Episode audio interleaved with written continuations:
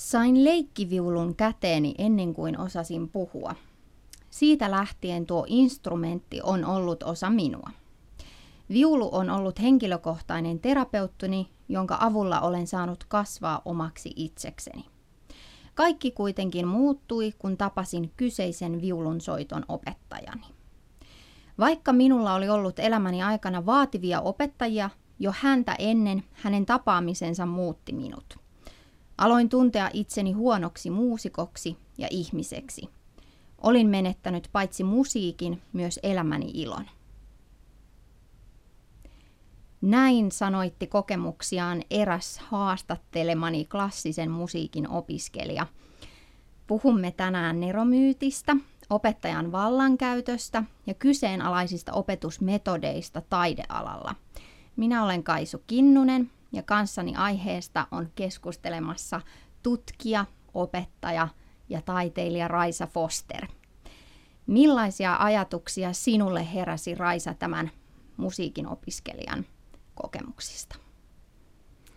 No kahtia jakoisia ajatuksia, koska tietysti aika surullinen kuvaus siitä, että miten yksi opettaja voi vaikuttaa noinkin merkittävästi ja tässä tapauksessa nimenomaan negatiivisesti tähän lapseen tai nuoreen. Toisaalta sitten taas, kun kerroit, että hän on musiikin opiskelija, niin hän on jostain syystä kuitenkin tämän huononkin kokemuksen jälkeen jatkanut sitä soittoharrastusta. Ja, ja ehkä nyt sitten ihan ammattiakin siitä havittelee itselleen, että, että ilmeisesti sitten kuitenkin se ihan se varhaislapsuuden kokemus on ollut niin positiivinen ja niin kuin hän kuvasi, että se instrumentti tuli osaksi häntä, niin se on sitten kantanut hänet tuon huononkin kokemuksen yli. Äh, kyllä, ja äh, tutkin siis tätä aihepiiriä paljon ja luin paljon artikkeleita ja jonkin verran tutkimuksia ja törmäsin tätä tietoa kaivaessa usein sanaan neromyytti, kun puhutaan taideopetuksesta ja taiteilijuudesta, niin mitä neromyytti mielestäsi tarkoittaa? No sekin voi varmasti tarkoittaa monenlaisia asioita, mutta itselle tulee ainakin mieleen semmoinen, että me ajatellaan taiteilijaa usein tämmöisenä jotenkin mystisenä henkilönä tai nerona, joka, joka saa jonkun loistavan idean ja sitten hän, hän kanavoi sen taiteeseensa tai esittää sen jonakin taiteellisena teoksena – ja sitten alhaisten yleisön jäsenten tai kansalaisten on sitten jotenkin ymmärrettävä tämän Neron hieno sanoma sellaisenaan, miten hän siinä, siinä sitten esittää tämän, tämän tota, ideansa. Ja itselle tämä kertoo tietysti vähän semmoista vanhanaikaisesta taidekäsityksestä ylipäätään tällainen. No sitten tietysti siihen Nero-myyttiin, niin kuin ollaan viime aikoina mediasta luettu ja kuultu, liittyy tämmöistä ikävää vallankäyttöä, eli kun joku ihminen asettuu voimakkaasti muiden yläpuolelle, niin sitten hän, hänellä on tapana, tapana sitten alistaa muita ja, ja niin kuin tässä kuultiin tämän viulunsoiton opiskelijankin suhteen, niin, niin saada sitten muut tuntemaan huonommuutta. Itse ajattelen, että ehkä tämä Nero sitten sillä tavalla ehkä nostaa itseään muiden yläpuolelle painamalla toisia alaspäin. Äh, juu, tätä, tätä studiokeskustelua varten haastattelinkin eri taidealojen opiskelijoita, äh, kuten musiikin, tanssin ja teatterin opiskelijoita, ja heidän mukaansa juuri opettajan vallankäyttö on läsnä välillä opetuksessa ja heidän mukaansa se turvallisen tilan luominen oppimiselle ei ole ollut itsestään selvyys taideopetuksessa. Miksi näin on? No ensinnäkin se on todella suuri, surullista kuultavaa, että opiskelijat ja ilmeisesti useimmat opiskelijat kokevat näin. Olen jonkin verran itsekin saanut siis sellaista viestiä, en, en suoraan omasta opetuksestani, vaan sitten opiskelijoilta niin kuin muiden opettajien opetustyylistä.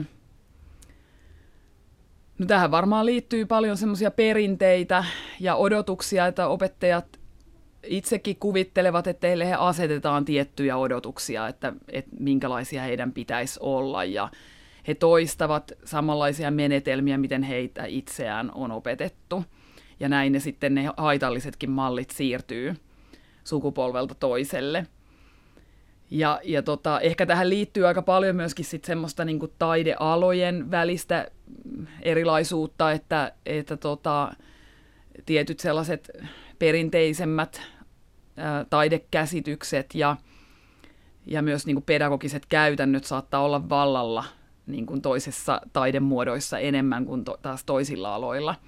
Et jos nyt ajattelee vaikka just sitä klassisen musiikin maailmaa ja sitten taas jotakin nykytaiteen, kuvataiteen maailmaa, niin ne on aika erilaisia, ainakin nyt näin, näin niin kuin ihan tämmöisen maallikko katsojan ja kuulijan näkökulmasta.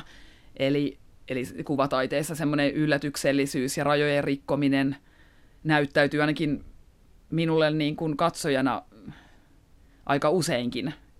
Että sitten taas ähm, klassisessa musiikissa esitellään ehkä enemmän juuri sitä teknistä virtuositeettia, ja, ja joka edellyttää sitten tietysti ankaraa kovaa harjoittelua, joka sitten perinteisesti on tapahtunut nimenomaan käyttämällä sitä keppiä enemmän kuin ehkä porkkanaa. Kyllä, ja, ja varmasti eri taidealoilla on, on omat haasteensa ja eroja sen opetuskulttuurin suhteen.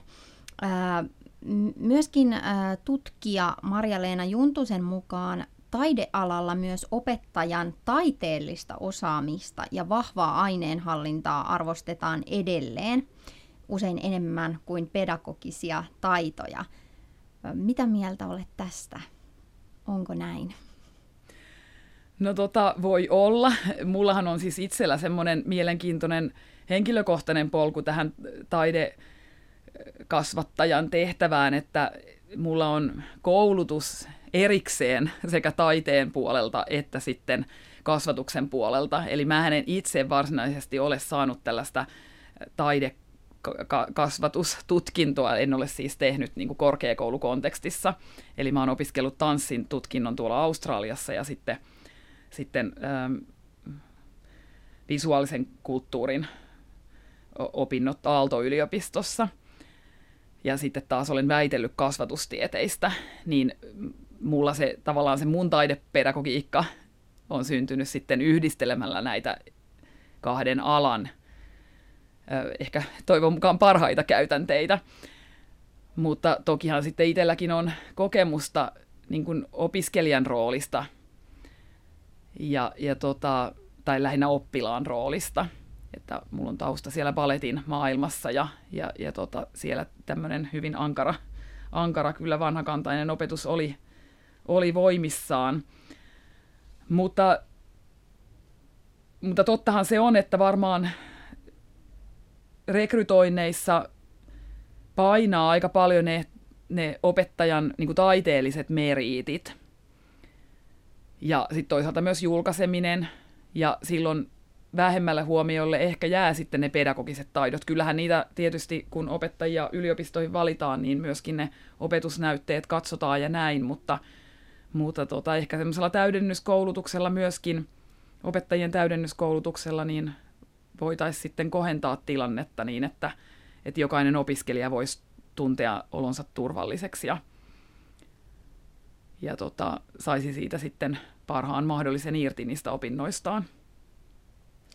Kyllä, eli opettajan lisäkoulutusta ää, tai taidepedagogiikan saralle siis. Ää, studiossa on tutkija, taiteilija, opettaja Raisa Foster ja keskustelemme tänään neromyytistä, opettajan vallankäytöstä ja kyseenalaisista opetusmetodeista taidealoilla.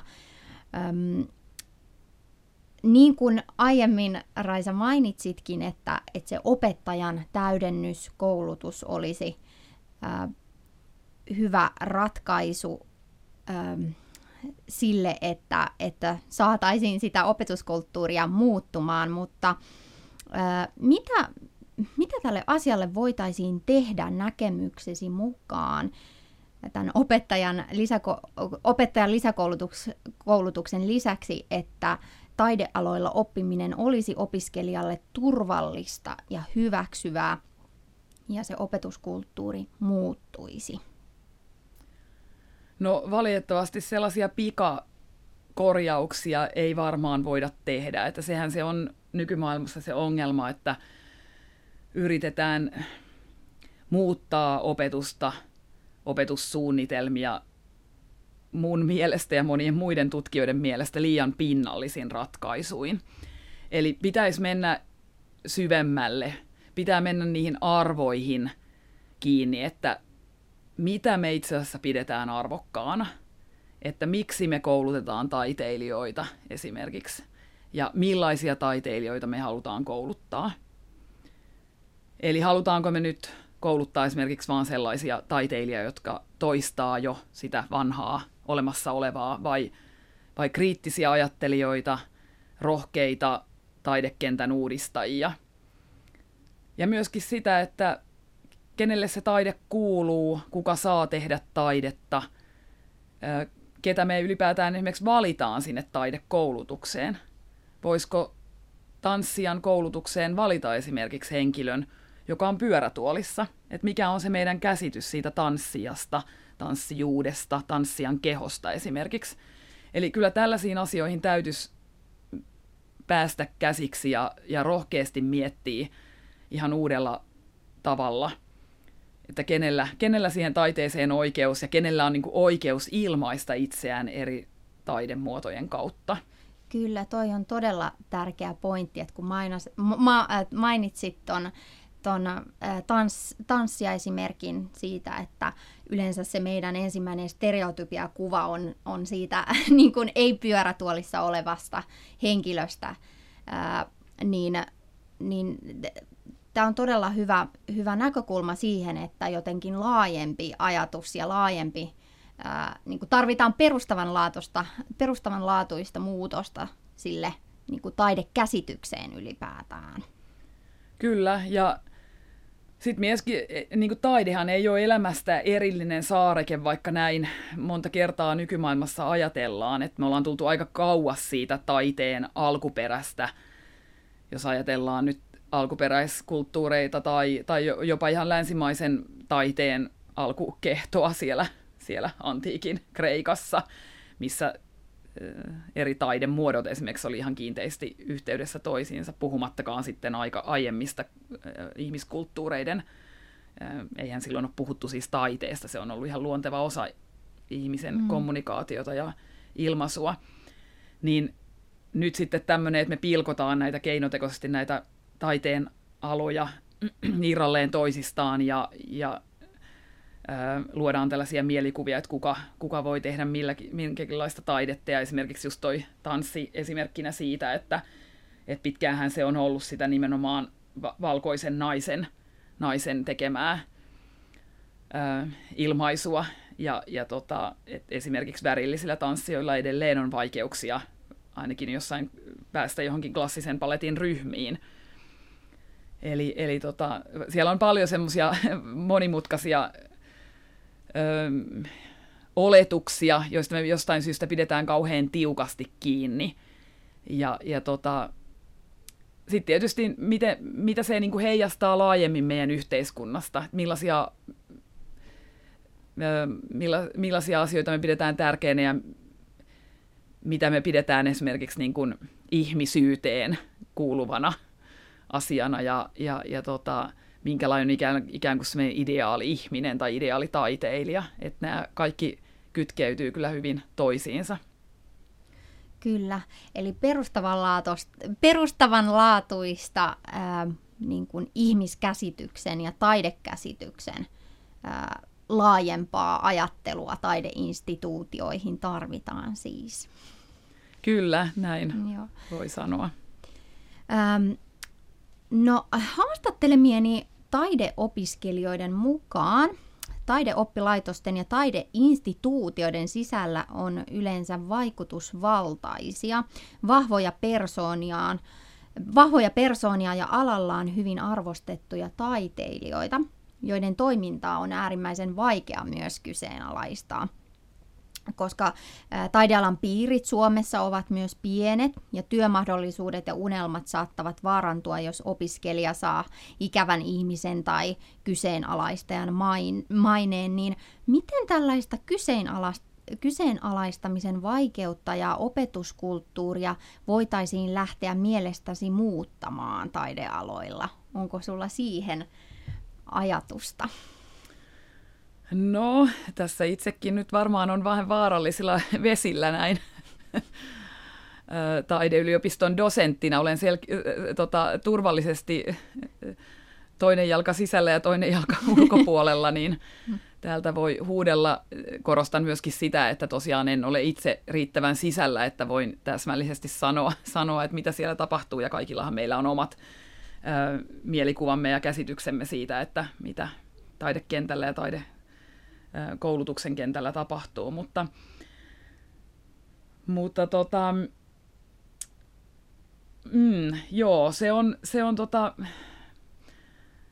haastava kysymys tämä, tämä rakenteiden haastaminen ja näiden käytänteiden haastaminen, että, että se, on, se on liikaa vaadittu, jos yksittäisen opiskelijan täytyy nousta esimerkiksi opettajansa tai opettajakuntaa vastaan. Eli, eli tota, se on kyllä täysin ymmärrettävää, että, että yksilöt pysyy hiljaa. En halua heitä niin kuin syyllistää siitä. Mutta tota, tietysti ne ihmiset, jotka on vallan kahvassa, esimerkiksi professorit, dekaanit, niin heidän pitäisi tietysti voimakkaasti ottaa kantaa mun mielestä ja, ja asettua opiskelijoiden puolelle. Ja, ja tietysti myös itseni dosenttina niin, niin tota, tärkeä tehtävä, että, että kuuntelen opiskelijoita ja yritän, yritän tota, heitä puolustaa. Ja tota,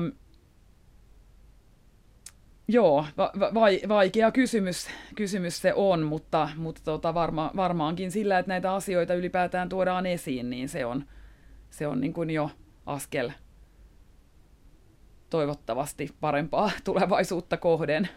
Kyllä, ja tuo kun mainitsit, että, että tietenkin y- yksittäiset henkilöt ei voi sitä vastuuta, vastuuta täysin ottaa ja lähteä parikaadeille yksin ää, asioiden kanssa, että ää, ratkaisu sitten niin kuin sanoitkin, että olisi se, että asioista ylipäätään keskusteltaisiin esimerkiksi tällaisten studiokeskustelujen muodossa, mutta että enemmän, enemmän siis avointa keskustelua asian suhteen? No kyllä varmaan, ja toisaalta sitten täytyy kyllä muuten sanoa sekin, että yleensähän, jos ajattelee ihan tämmöistä maailman historiaakin, niin valtavan isoja muutoksia on nimenomaan syn- syntynyt sitä kautta, että yksittäiset rohkeat ihmiset on ikään kuin asut, asettunut siihen tulilinjalle ja, mm. ja sitä kautta sitten ö, saanut muutosta aikaiseksi, että kerta kaikkiaan kieltäytynyt tietyistä ö, haitallisista toimintatavoista. Eli, eli kyllähän se nyt aika paljon näyttää menevän sillä tavalla, mutta tietysti niin kuin ratkaisevaa on se, että, että siinä sitten asettuu muut niin kuin tueksi. Ja, ja tota, joo, ei, mitään muutosta ei saada aikaiseksi, jos ei nyt sitten olla valmiita rikkomaan niitä vanhoja, vanhoja kaavoja. Ja se tarkoittaa väistämättä sitä, että luovutaan tietyistä asioista, että et, et täytyy olla niin kuin valmis myös niin kuin ihan oikeasti miettimään sitä, että onko tietyt taidemuodot ja niiden, niiden esimerkiksi koulutus tavat sellaisia, että me halutaan niitä tulevaisuudessa tehdä. Että jos me tiedetään, että se aiheuttaa fyysistä tai psyykkistä haittaa yksilöille, niin onko se niin kuin oikeutettu, että me jatketaan sellaisten taidemuotojen niin kuin esittämistä ja tukemista.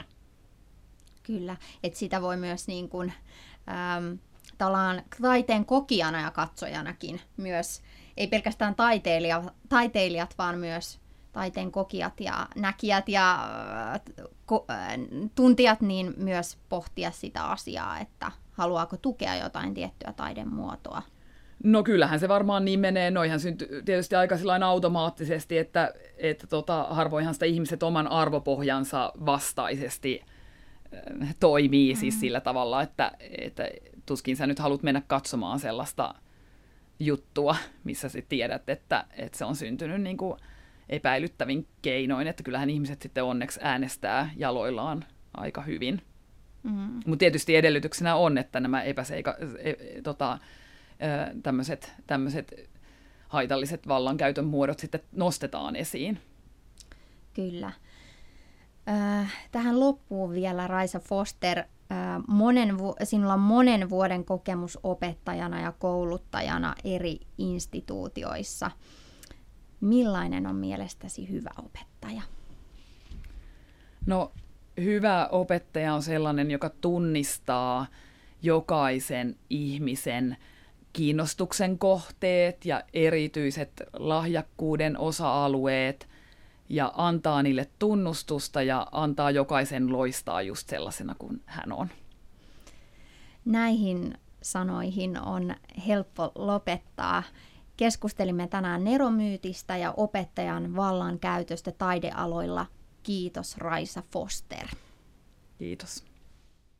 Radio Moreni on meidän radio.